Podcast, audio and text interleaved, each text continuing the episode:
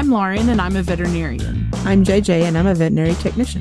And you're listening to Introvets, a veterinary podcast by introverts with high functioning anxiety.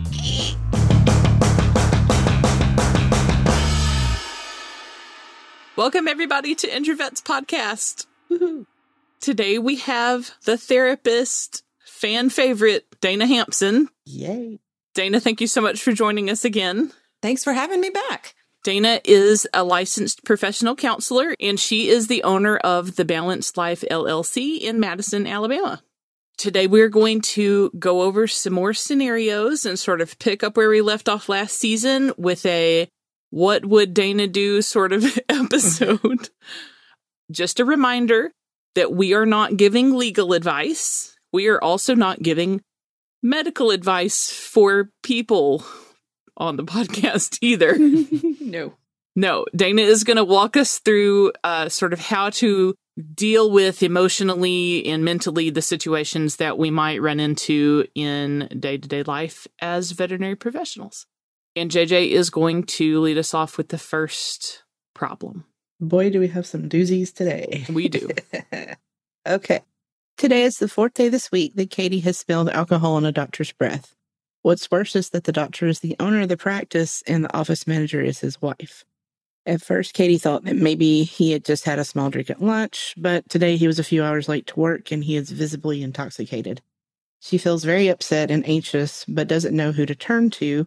Everybody loves this doctor, and she's only been working at this practice for about three months. She feels it's an emergency to speak up, but she also feels frozen in fear. That's a tough one. I guess I'll lead off on on this one and just say a couple things. I've done some research on the specific topic.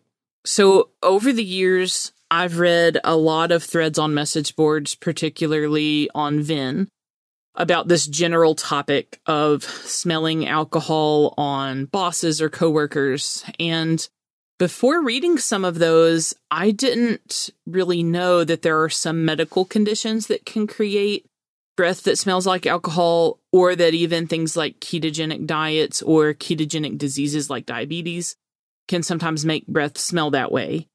Also, some people do retain the smell of alcohol longer than others. Like, for example, they celebrated really hard the night before. They're no longer impaired, but the smell is still there. And then in one thread on VIN uh, that I read, the alcohol smell on multiple employees was ultimately found to be related to a new type of alcohol-based hand sanitizer. yeah, and, we we've got one that smells like margaritas pretty bad. I mean, yeah, it's, yeah, it's really really strong. It smells like everybody went to Rosie's over lunch and, and had a big time. yeah. This actually has just happened recently at one of the um, places that I do relief work for the Avagard, for whatever reason, this batch just has like a crazy alcohol smell. So those sorts of things can happen. And I do think that you have to be cautious about assuming alcohol abuse or drinking during work hours based on like smell alone. But to me, this situation is different because the person seems impaired. And I think when a an employee or a boss, it doesn't matter any anyone who's involved in providing medical care is impaired on the job, that's something that you have to report it like ASAP. I do think that all practices need to have a staff handbook that covers what to do in these sorts of situations, meaning like the chain of command for reporting things. And then you should always follow the laws in your state. So your practice act will probably have something that sort of outlines what to do. Dana, what do you think? Well, there were a couple of things when I was reading over this that I noticed um, that stood out to me. And I think, you know, if I were to be talking to Katie, let's say she maybe even processed this in a session. The statement, everyone loves this doctor and she's only been working at the practice for three months is interesting to me because she is already projecting outcomes mm. um, that maybe they're not going to listen to me because everybody loves this doctor or what do i know i've only been here three months so she's either anticipating outcomes or just doubting her own credibility and the uh, willingness of people at the practice to listen to her so you know i think that's you know if i'm an employee you know whether i'm working let's so i'm working with someone and she says this to me i would want to examine where's that doubt coming from but, you know, she's on the job being able to kind of talk herself through that, that it, it really doesn't matter if everybody loves the doctor. If you really feel like this doctor is impaired, you have an ethical obligation. And it also doesn't matter if you've been there three months or one day or 10 years. If you think someone's impaired, you have an ethical obligation. So, you know, I, I know in the counseling profession, we have really strict ethical guidelines about uh, practitioner impairment. And so, you know, I'm not necessarily off the hook if I go and tell, if I work, say, at community mental health, then I go tell my boss or tell the HR manager, I think somebody's high or I think somebody's drunk. I, still have some obligation to follow through on that. So it's not like a, oh, I told somebody I'm, I'm good. Because if that person, let's say the HR person didn't do anything and then this, this veterinarian, you know, performs a procedure and something goes terribly wrong because of the impairment um, or someone really gets hurt, there's just a there's another level of kind of a ripple effect of consequences. So I don't know if it's the same in the probably I would imagine the veterinary profession. I, I don't know if depending on what Katie's job is, if she has the same obligation or if she is technically off the hook once she reports it up. But I think certainly regardless, she needs to say something to someone if she has a concern. And then she needs to trust that that person's going to investigate or do what they need to do to determine is it um, this person has been using some hand sanitizer or, um, you know, is on a diet that's causing this smell. I come, I, had a five year stint working in substance abuse. So I kind of come from the whole other side of that of seeing people who routinely were in treatment because of going to work impaired uh, so I probably in a little more or maybe a little less lenient in my own thinking about that. That if, if my gut says this person's drunk or high, then I need to talk to somebody about it. I don't need to try to brush it under the rug and hope it's something else. Yeah. To answer your question about like accountability legally, in Alabama, for sure, veterinarians are like required reporters of that sort of thing. And I, JJ, you can probably answer this question better than me, but I believe that licensed technicians are as well. Yes. As far as non credentialed staff members, I don't think that there's the same sort of a legal compulsion to to report but i agree ethically yes like that that should definitely happen yeah i've had to report someone before hmm. before mm. i was a credentialed technician yeah I can go into the story. It happened over 20 years ago if you want, but uh, as long as there's no identifying information. Okay. And keep in mind, this was in the 90s when things weren't done at the same standard that they are now. Um, the clinic I worked for had a bottle of alcohol that they used to fix slides. And I don't know how old this bottle of alcohol was. It was kept kind of in the same area as the controlled drugs. I do know that there was some pretty gross things that was in the bottom of the bottle because I had to use it to fix slides. And I was there on a weekend doing medications for boarders and for, you know, hospitalized patients. And I walked in with another employee chugging that bottle like their life depended on it. Yeah. And I, yes, it was, I was like, yeah, first gross. of all, What's... you got, you guys to be like, I mean, so I had to track down the office manager and report it because I'm like, I can't, I can't not. I mean, I felt bad for the person because obviously, if they're that desperate for alcohol that they're going after that, then they obviously have a problem. But I also knew that if I'm going to be able to sleep at night, um, you know, I gotta, I gotta tell somebody because that's that's not cool. Dana, you brought up an interesting observation the way that this circumstance is, is phrased sort of indicates that the person writing it is maybe feeling just a little bit insecure, like maybe they won't be taken mm-hmm. seriously. Mm-hmm. What are some ways that we can, uh, as veterinary professionals, sort of process those feelings and get past them in order to do the right thing? I think the more um, we balance uh, or strike a really good balance between self compassion and personal responsibility, we're going to navigate situations like this as smoothly as possible. I mean, this is a the, potentially a messy situation. Nobody wants to be in it, but once you're in it, then to me, being able to say, "Of course, I'm nervous about this." So this is the self compassion part. Of course, this is this is a scary thing to have to do. I don't want to lose my job. I don't want people to be angry at me. I don't want to falsely accuse someone because that's that's also something that I think we need to take seriously. This is someone's professional reputation on the line. So I, I don't want to uh, unnecessarily stir something up if I don't need to, but I need to be able to kind of acknowledge, of course, I have feelings about this, but if my gut says this is something I need to report, then I do have a personal responsibility to do it. And I'm not responsible for how other people respond to this. So I am responsible for sharing that information as factually as possible. And that that's the extent of it. Um, unless I need to report above, you know, if I have some obligation to report above the office manager or the HR director.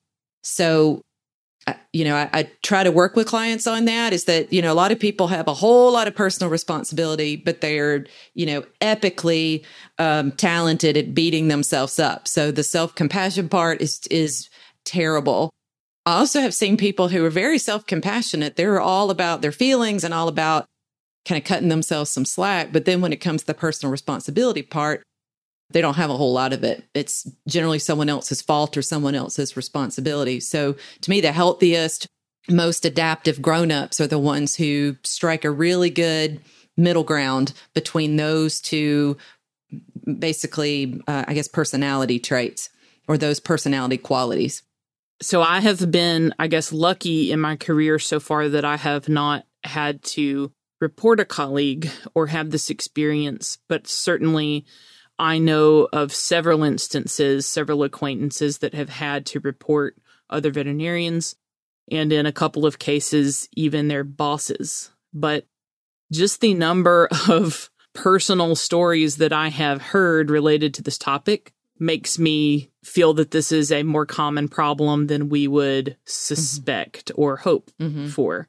One thing that I can say, at least in Alabama, is that the uh, Board of Veterinary Medical Examiners has established a wellness committee.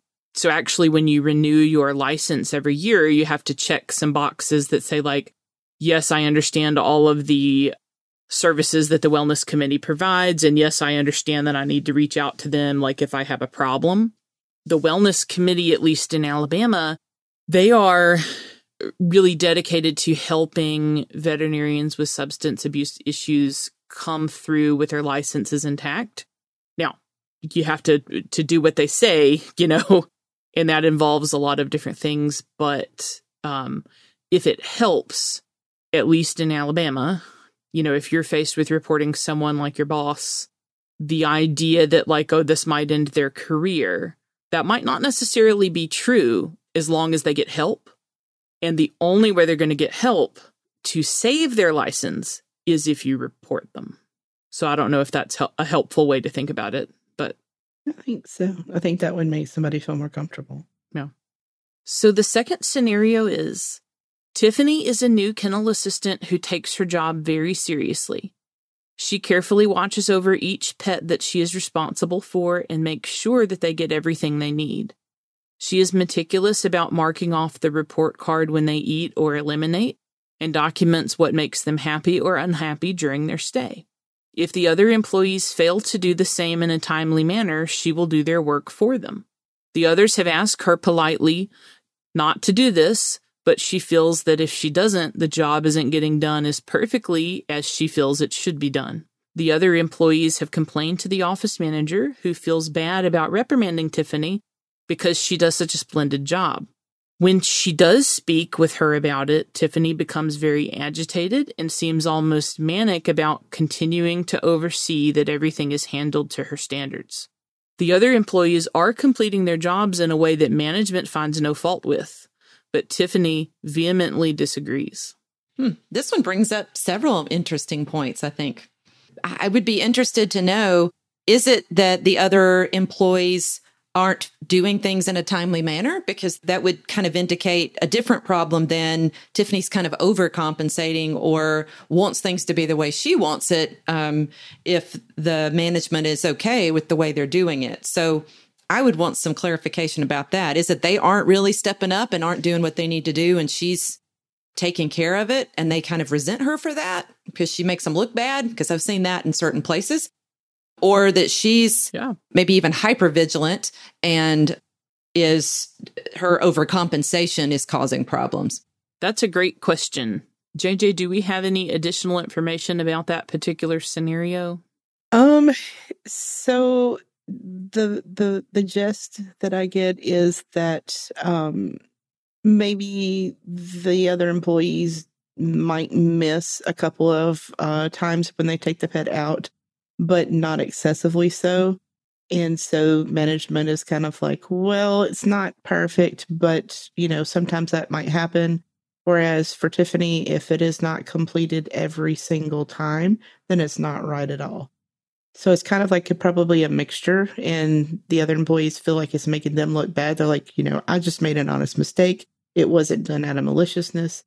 But Tiffany is kind of of the opinion that if it isn't absolutely perfect, then it's wrong. Is it that the animals are not being taken out, like those tasks aren't being completed, or they're not being checked off on the sheet, or b- both? The latter. The animals Okay. are, are taken care of. Okay, so there's no like deficiency in care. It's just like the documentation end. Uh, like I definitely took that dog out. I definitely gave its meds, but the documentation, like I failed on that part, or I didn't document it quickly enough Correct. before Tiffany's. And is Tiffany coming behind and repeating those things, or she's like, I saw this happen, so I'm going to go ahead and mark it off. The latter. The second thing, okay. So I think all those make a big difference. hmm Am I Tiffany? Sometimes. Me too. Well, you know, it's interesting. JJ said she related. Uh, I relate as well. So this would, I, I have uh, been in recovery from perfectionism for a long, long time, and I have relapses um, on occasion because this, this is, this is a really challenging situation. You know, because I could imagine being the person who's like, you know what, if you do it, mark it off, do your documentation right. And so if I work somewhere where they were like, eh, it's okay if they don't write it all down, I'd be like, uh, no, it's not. I'm going to go, if I see it and I've got time to do it, why wouldn't I? So I, I, I really do empathize with Tiffany. And if she were coming to me as, and saying, Hey, you know, I've, I've, I've actually been talked to about, I've got time to do it. The other people aren't. Apparently my, my boss is okay with them not documenting everything. So they're saying they're doing it. And we all know that if it's Mhm. not documented, it didn't happen. Right.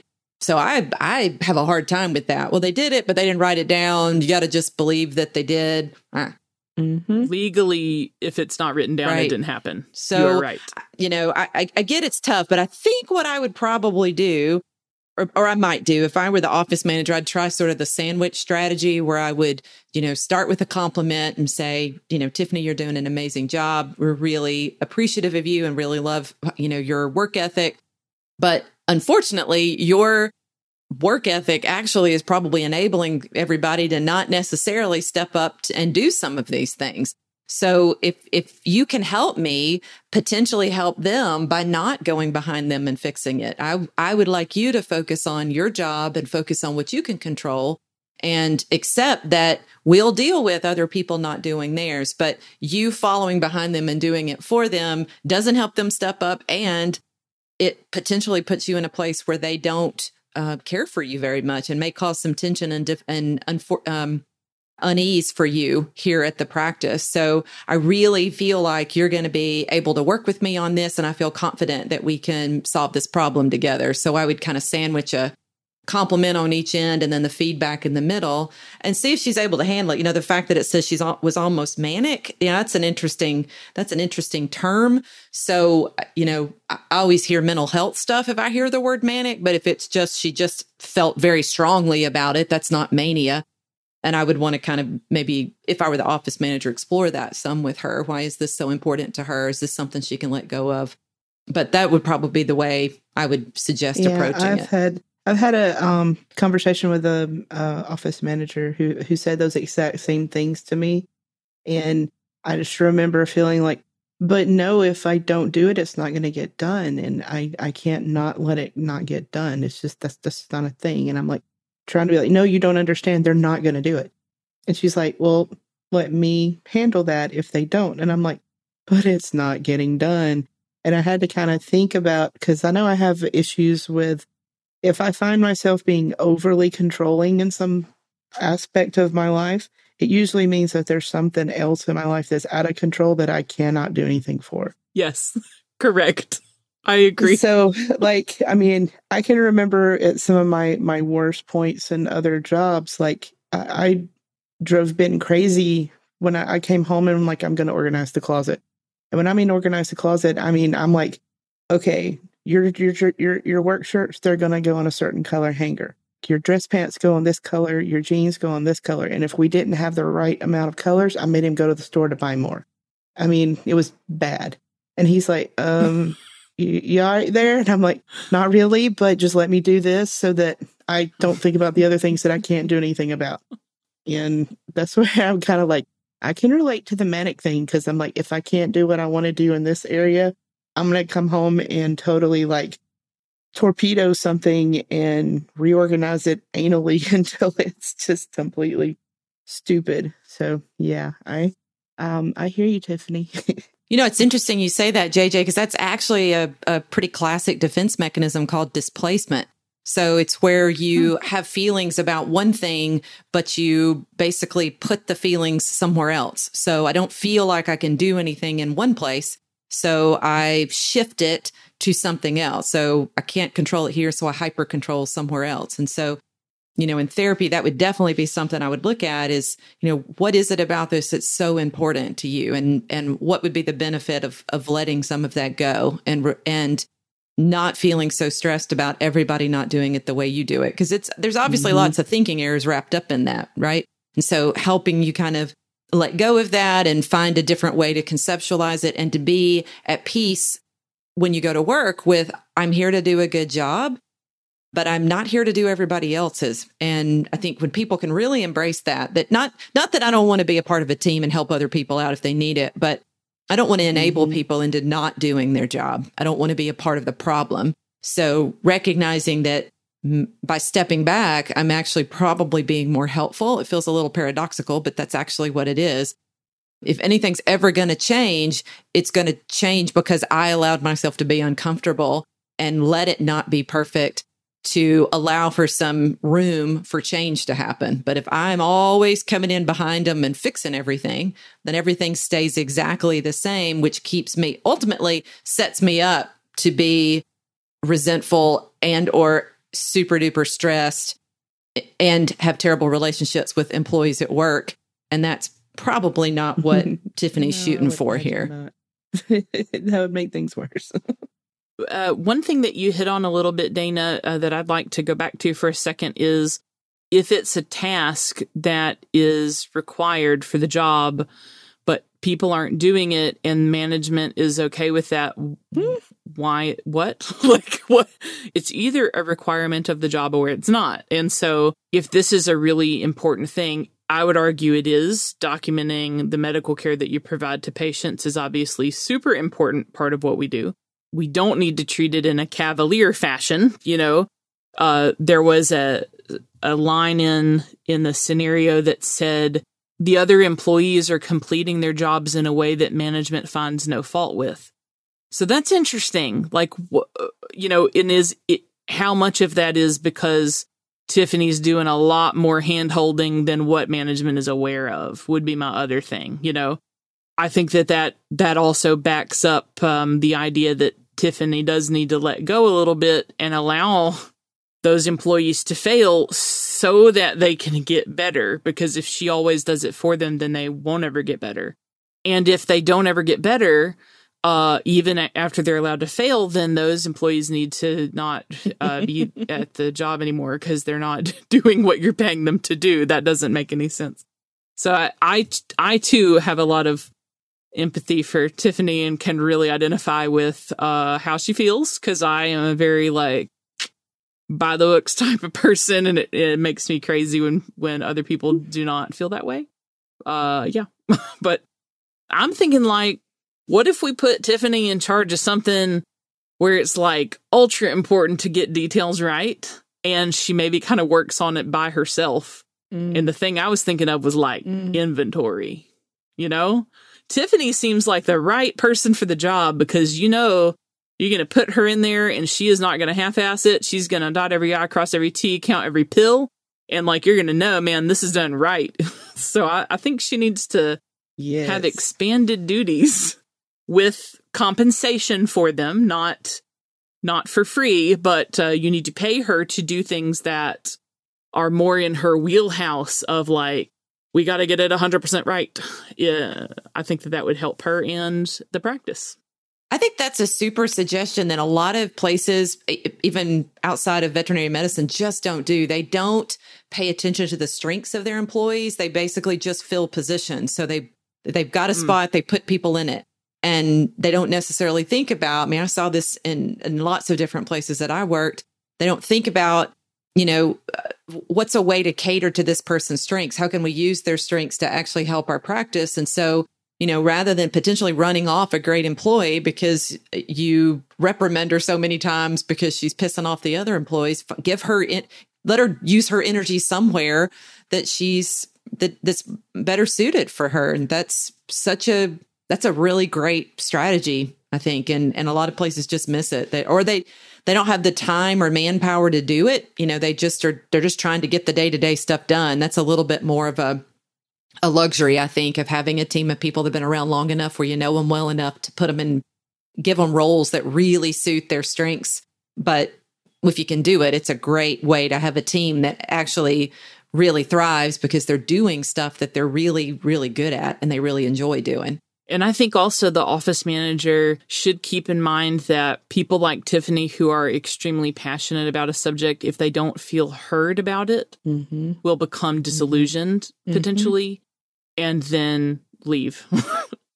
and maybe i mean maybe in in whatever case that might not be that big of a deal but like right now veterinary staff is at a premium and so especially someone who has those perfectionistic tendencies that I mean, I'll be honest, I'm partial to that. Like I would hire for that, honestly. Um, I'd much rather have a perfectionistic employee than someone who's kind of lackadaisical just because of what we do. Not everybody is like me though. Uh, but be careful to make sure that Tiffany understands that what she does matters. And it's not that you don't care. It's not that I don't care about the pets. It's not that I don't care that this isn't getting done. I think that making sure that you explain it thoroughly, you know, uh, here is my plan to get everybody on board. I've got to grow these employees up a little bit while at the same time making sure that everybody is safe and the pets are safe and that everything is documented and Tiffany let me handle that. Do not worry. I am not going to allow the, the animals to be mistreated or any of those other things. I think a little bit of assurance on that front might help prevent some confusing feelings from a staff member like Tiffany that might think that they just like maybe that the point is being missed. Yeah. Yeah. You can become resentful kind of quickly mm-hmm. if you're, you know, feel like you're taking on your job and in order for it to be done, taken on other people's. And sometimes, you know, other people are like, oh, you're going to do it? Okay, cool. I'm just not going to do it anymore. And then you're like, well, it has to get done. But now I'm getting resentful because this, you know how to do this. You're not doing it. You're just assuming I'm going to do it. I don't mind doing it every now and then, but now it's become a thing. I don't like being taken advantage of. I'm angry. But at the same time, I'm like, I or Tiffany, whoever started doing that. So there's a little bit on them too. It, it gets complicated in a hurry, but it leads down a path of um, animosity eventually. You know, JJ, that actually um, reminded me of something I talk to clients a lot about. Is they'll say things like "I have to," and I will very quickly point out is that, but but you don't. You don't have to. Mm-hmm. No one has said go behind the other employees and fix everything they don't do. Your boss is not asking you to do that. It's not an expectation. You're choosing to because it makes you feel something. You feel beneficial. You feel uh, relieved. You feel purposeful, whatever. But, you know, anytime someone chooses to do something, then they feel resentful, there's a problem. So I'll say, mm-hmm. you know, if I'm going to choose to do it, then I'm not going to be resentful about it. I'm choosing to because it feels good to do it, or it makes sense for me to do it, or I like all the T's to be crossed and the I's to be dotted. So if everybody else doesn't do it and nobody else cares, then okay, I, I can't control that. But if I'm going to mm-hmm. choose to do it, I, I had, you know, I've talked to you know, people a lot of times about, well, I have to do this. And then there's like uh, making a decision about moving, for example. Say their spouse is being transferred, is, is taking a job somewhere. And they'll say, well, I have to move. And I'm like, well, you, you, technically you don't. You're choosing to move because you want to keep your family together. um, or you're choosing to move because you want to still live with your husband. You don't want to live in two different states. You've chosen not to have a conversation with him about that, that you would prefer not to move. But, but don't go and do it and then be mad at him because you made that decision to do it.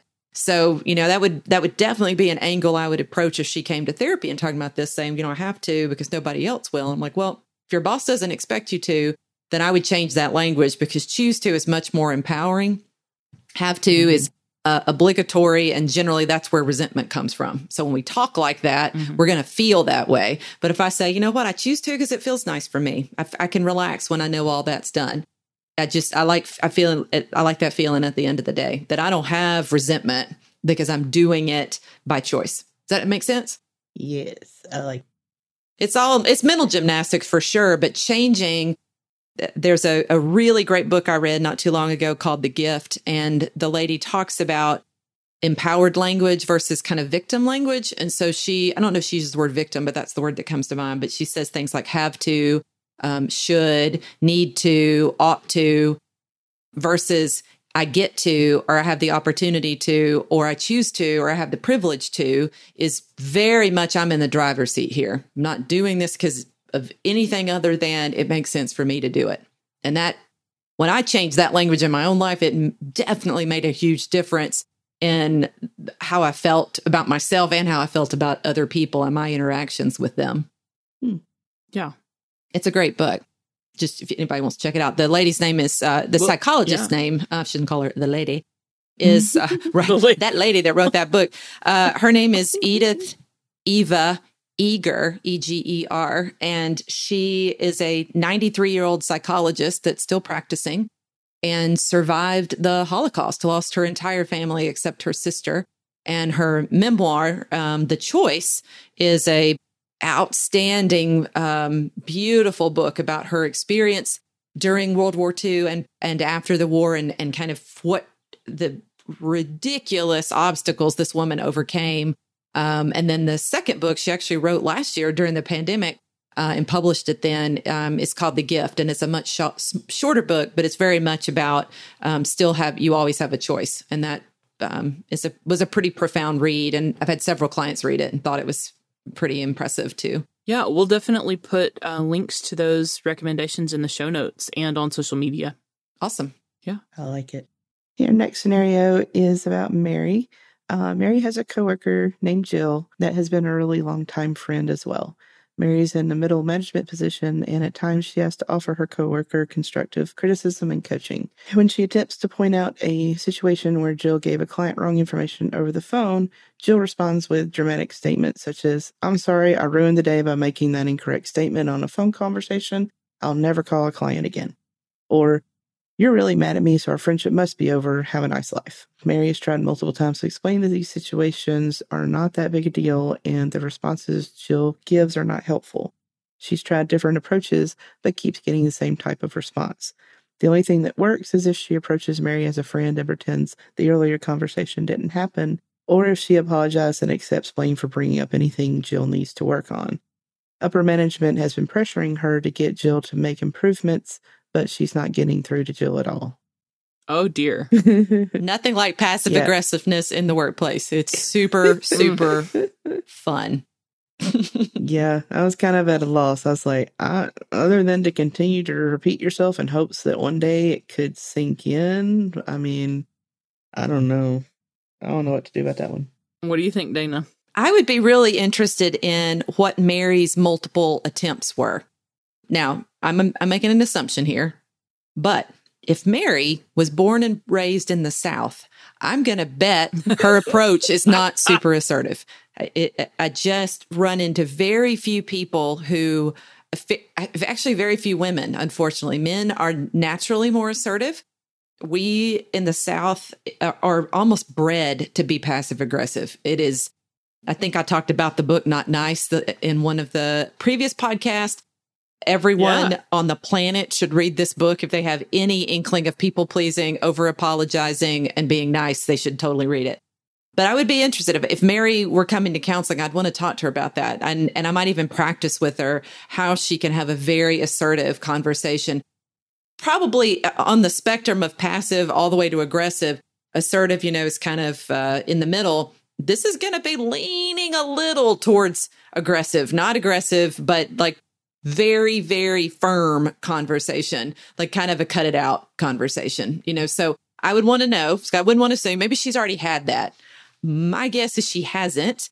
And I would want to kind of talk about, you know, uh, you know, having Mary be very upfront about this is super frustrating for me. I am, you know, stuck between a rock and a hard place. And I've been in middle management b- before and it sucks. It is hard to have upper management far, far away barking down at you saying, here's what you need to do. And then you have your employees who don't ever deal with upper management and you're in the middle and everybody's mad at you. So I, I, I empathize with Mary, but I would really want to help her verbalize that like this is this is seriously a threat to our friendship you know you responding like that is is inappropriate it's unprofessional me giving you feedback is my job and you responding that way is compromising our professional relationship and our friendship and so honestly, I need you to stop or we're going to have, there will be consequences to that, you know, then, and I might want upper management to say, what would you like me to do? Here's what I've done. Here's what I said, especially if she had that very assertive conversation and, and Jill kept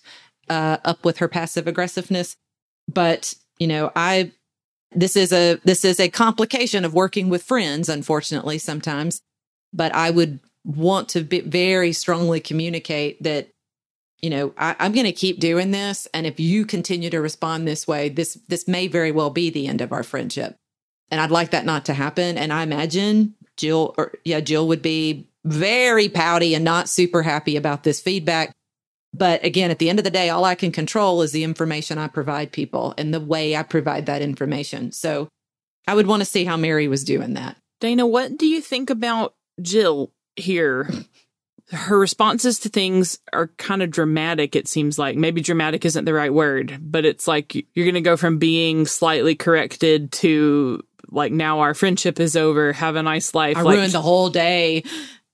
Yeah. I know if someone did that i think i would i would have a hard time like not giggling be like are you like are you being purposely dramatic right, right now right like, like what what is happening? Yeah, it makes me wonder. It's like either they've gotten away with this behavior for so long and it's worked for yeah. them, or is there maybe even some mental health issues going on with Jill?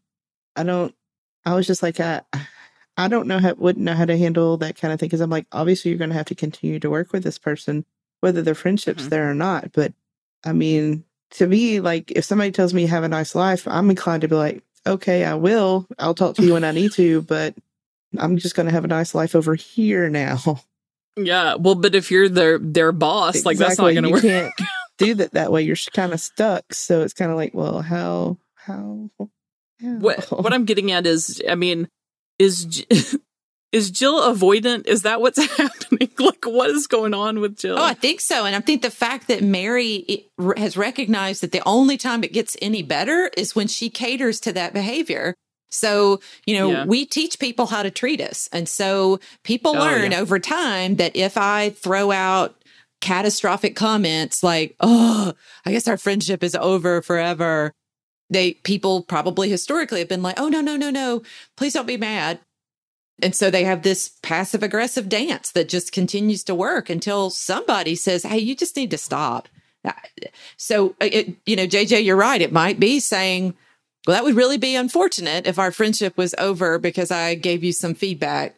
But if that's if that's what you choose, then I guess I'll talk to you later and I'm going to go back to work. But as her manager, I'm still going to come back and, you know, give her feedback, maybe even put her on some kind of constructive coaching plan where we meet regularly and talk about this stuff. And it certainly would show up in her annual evaluation because it's just unprofessional behavior. You have to be able to handle feedback and put it into practice and do things differently. And so it very well could be a mental health issue, but it certainly is something that Jill has learned gets her off the hook.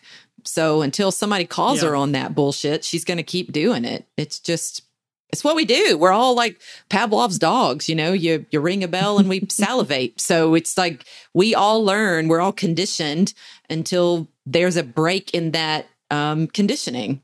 So Mary's a little bit of the problem because she is at least sometimes has catered to it. Yeah. Mm-hmm. So if Like if you're out there and identifying with Mary's situation, your main advice would be to make sure that you look back and say like, yes, I've had assertive conversations, not beating around the bush, but like, Jill, your behavior X, Y, and Z is not appropriate. What I need from you is A, B, and C instead, and then to have a follow up about that if it's still not happening. And then if that doesn't work, then Jill probably needs to go, right? I would think so, because it certainly could create yeah. a workplace that's really uncomfortable. If that's mm-hmm. a pretty routine, yeah. If that's pretty routine that she responds that way.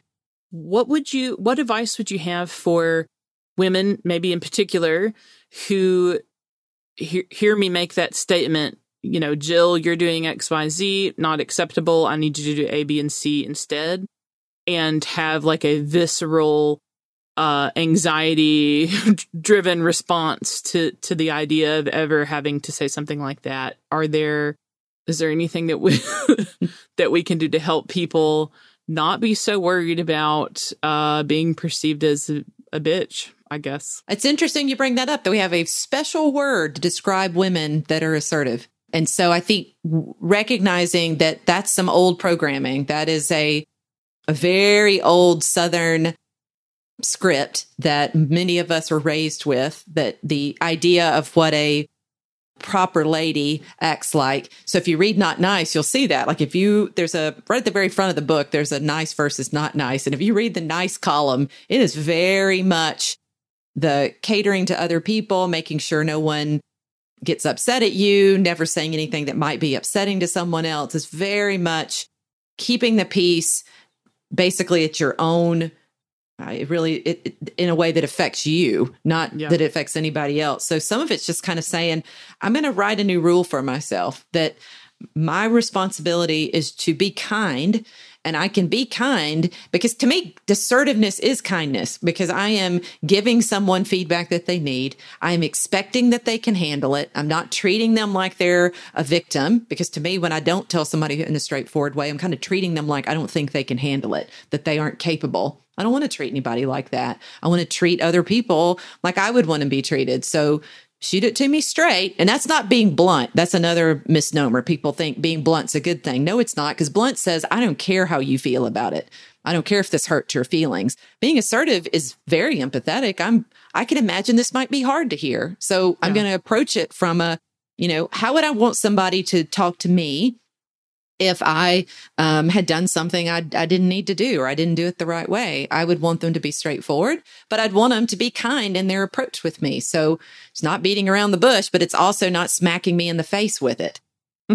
and so, you know, kind of letting go of I am not being a bitch by being straightforward. I'm actually being kind. So yeah. some of it's kind of internal script rewriting. There's another really great book, and it's called The Assertiveness Guide for Women. Uh, it was oh. written by Julie Hanks and it is a basically a, a book slash workbook that helps women walk through scenarios, um, practice what they would say, kind of looking at those scripts that play in their head that say this is this is not being nice to people, this is this is being rude, this is being aggressive, like things that over and over and over we've heard that a woman that stands up for herself is that uh, is something derogatory as opposed to it's something we want to cultivate and nurture in our in our girls as they grow up. So that book's really helpful. So I, that would be something if someone's really struggling with this, I would suggest for them. Yeah. We'll be hmm. sure to check that out and we'll put that in the show notes as well. Okay. Yeah. One of the things that I um, have historically struggled with the most whenever I had to have a confrontation with someone about something is I mean, handling their reaction, I think. And so one of the things that I've had to sort of train myself to do, and it's v- been very difficult for me, and I'm still not 100% perfect at it, is like reminding myself that no matter how they react, I can't control. Like, there's no, in the past, when I've had to confront people about something, I had a really hard time because I found myself essentially trying to manage other people's emotions. Like somehow I imagined that there would be some like perfect way to phrase what I needed to say or some sort of perfect like you know facial expression or some sort of mannerism that I could adopt that would allow me to say the information I needed to say, to give the feedback I needed to give, and have the other person not react poorly to that. Um, but then it, what I have come to to discover in my own therapy is that you don't have any control over how people react to things. And so you do your best job. I mean, don't be a dick on purpose, but like at the end of the day, there's no magic recipe for um, Mary to be able to like say some specific words to Jill and have Jill magically not react poorly if she's not going to take the feedback well. She probably just won't take it well anyway. Mm-hmm. Mm-hmm. I don't know. That probably is not helpful to the people listening and nervous about this. Well, but, But, like- no, I think that is helpful, Lauren, because I think that it is about managing expectations. It's, you know, Mary thinking about what is my job? My job is not to make sure Jill does, Jill responds the way I want her to. My job is to give Jill information. My job Yeah. is to give Jill information is in a straightforward, compassionate, assertive way. That's the end of my job. Um, what Jill does with that information is up to Jill. So I accept that she may have a hard time with it. I do not take responsibility for that. So all I can do is give her information. That's really what I always come back to is all I can do is give someone information. What they do with that information is 100% outside of my control. So if I even approach that, if I were Mary and I approached this conversation that I needed to talk to Jill about this problem, and I said, I have to go talk to Jill, I've already put myself in sort of a mindset that doesn't put me in the driver's seat, that hmm. I'm doing it because it's my obligation or it's my duty. And we generally don't do those things with a whole lot of pep in our step. But if I looked at it, and this is a stretch, I get people and be like, uh, what? But if I said, I get to talk to Jill about this, this is an opportunity for me to talk to Jill because every time I do these kind of things that are uncomfortable, I get better at it. I wasn't born assertive. I, I've always been kind of assertive, but it's the more I've done it, the more I've kind of leaned into. I I want I really embrace this idea of personal con- responsibility and letting go of things I can't control. The more I've done it, the more it's just kind of become the way I do things, and it's not that I just love confrontations with people. I don't. They're uncomfortable, but I know I can survive discomfort. I've been uncomfortable a lot of times.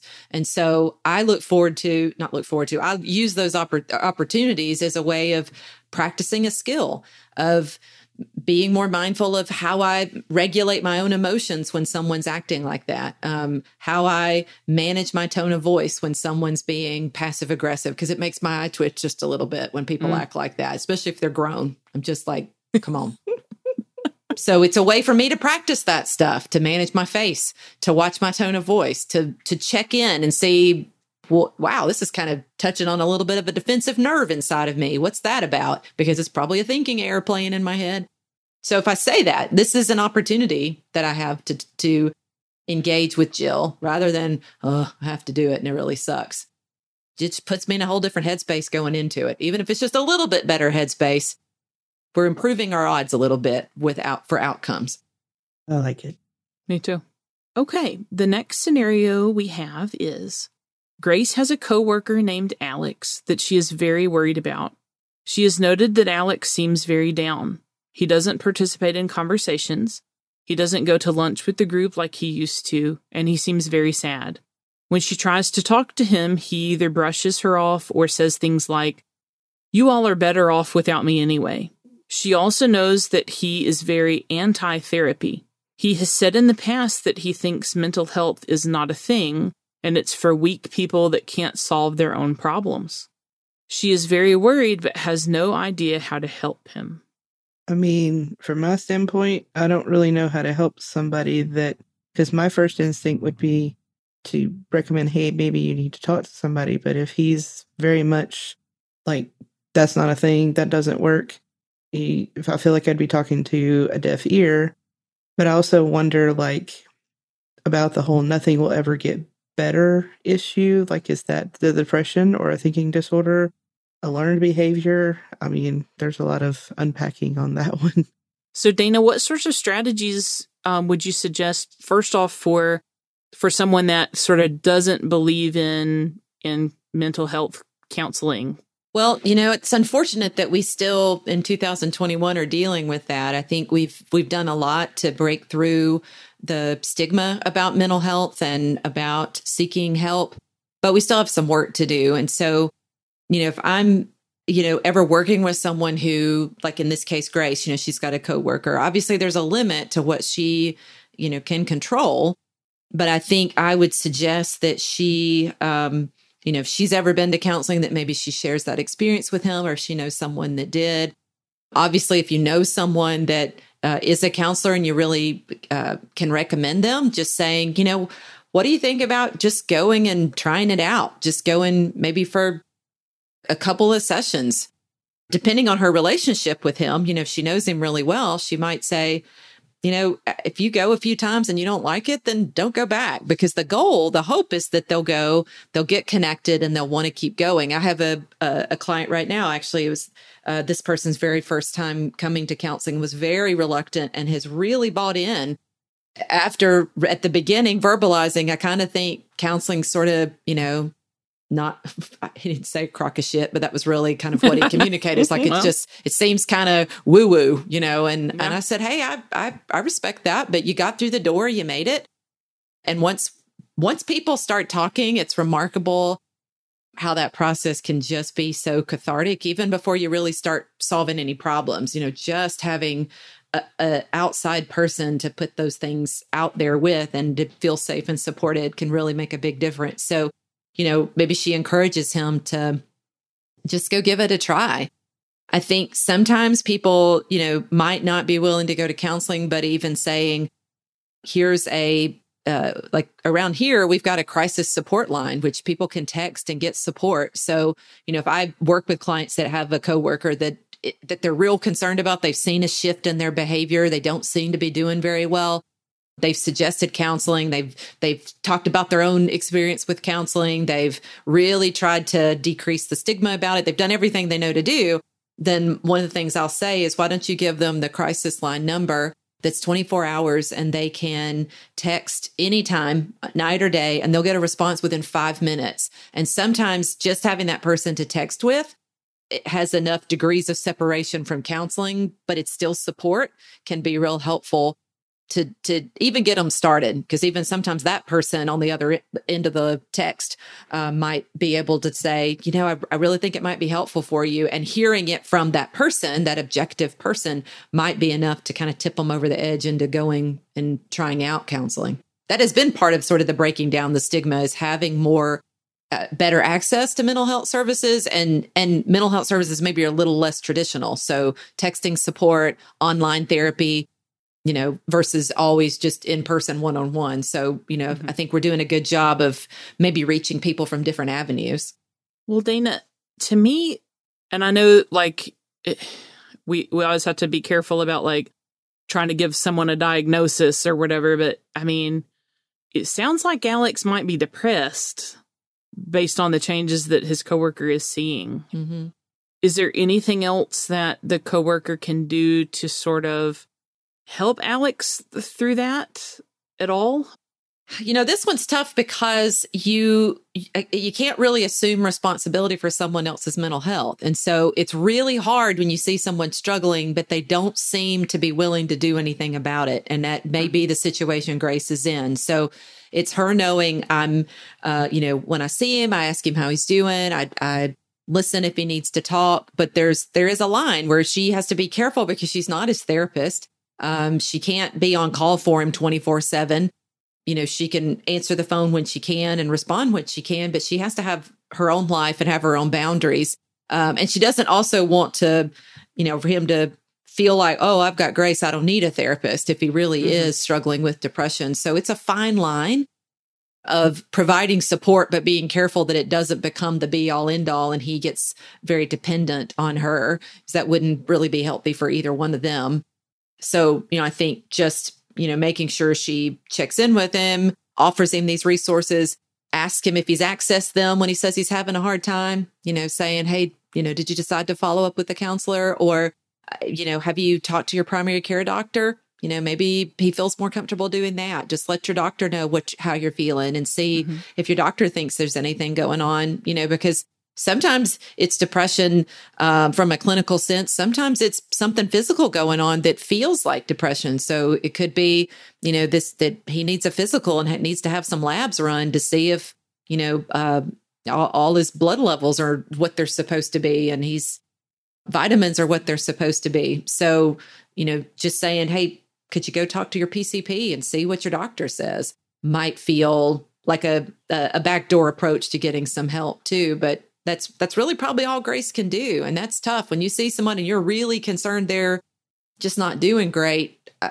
you know, she might choose to talk to like the the office manager or the HR director um, and just say, I, I need maybe somebody else can reach out and and potentially even depending on his performance at work, suggest that it may become like a part of the, if the clinic has an EAP or there's a counselor that they can refer him to for a few sessions just to make sure he's stable. You know, you just want to feel like you've done everything you can at the end of the day, and then you accept that he's going to have to access those resources. I can't, you can lead a horse to water, so to speak, but, you know, I can't make him take a drink.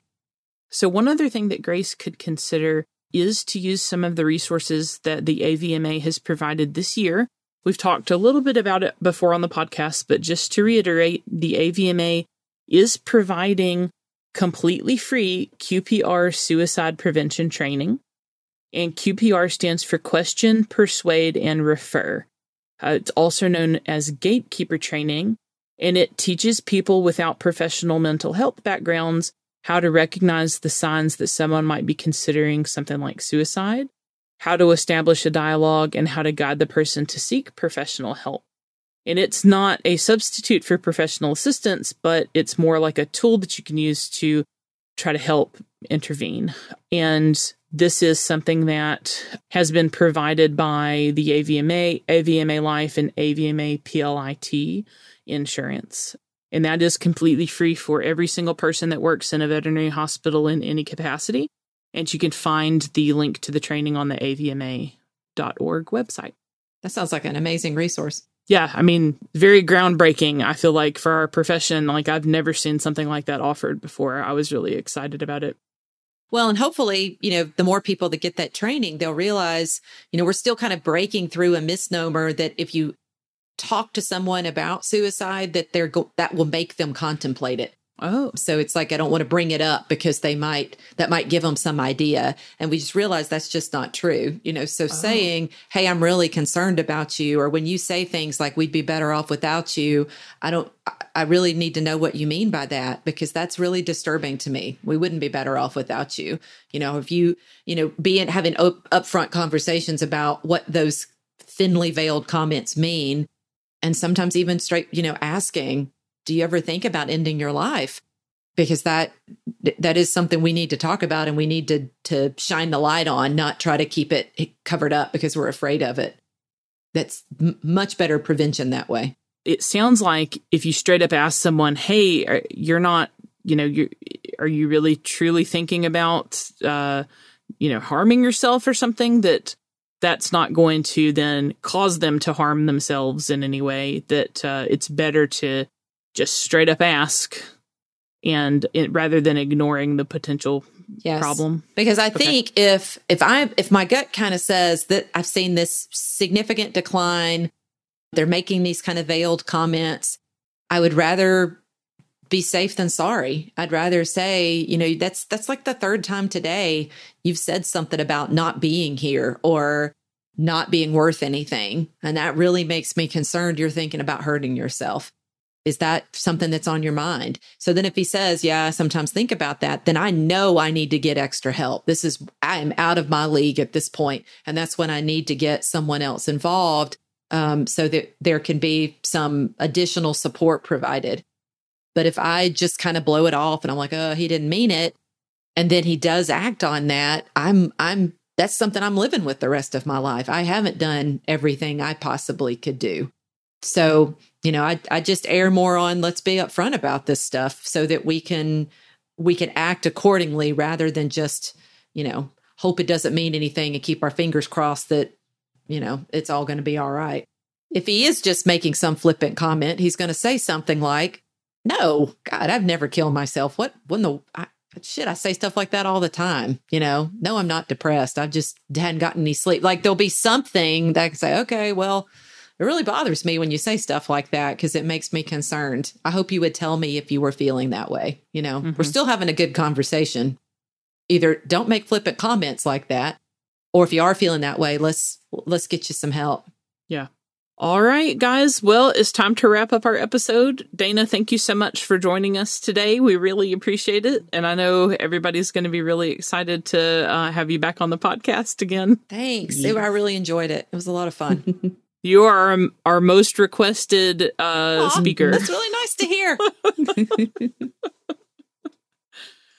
All right, guys, if you have stories, questions, uh, submissions for the advice column, or anything else that you'd like for us to read, please send it via email to introvetspodcast at gmail.com. Um, do not tell me in person or text me about it or send me a Facebook message because I forget those things. I really need you to email to email them to me. and you can find us on social media. Um, we're on Facebook and Instagram, and it's at Introvets. And don't forget to rate, review, and subscribe to the podcast. It really does help. You can find our 2021 listener survey at introvets.com slash survey. We'd really appreciate it if everyone filled it out for us. Yes, do it. And we'll see you next time. Bye bye. Bye bye.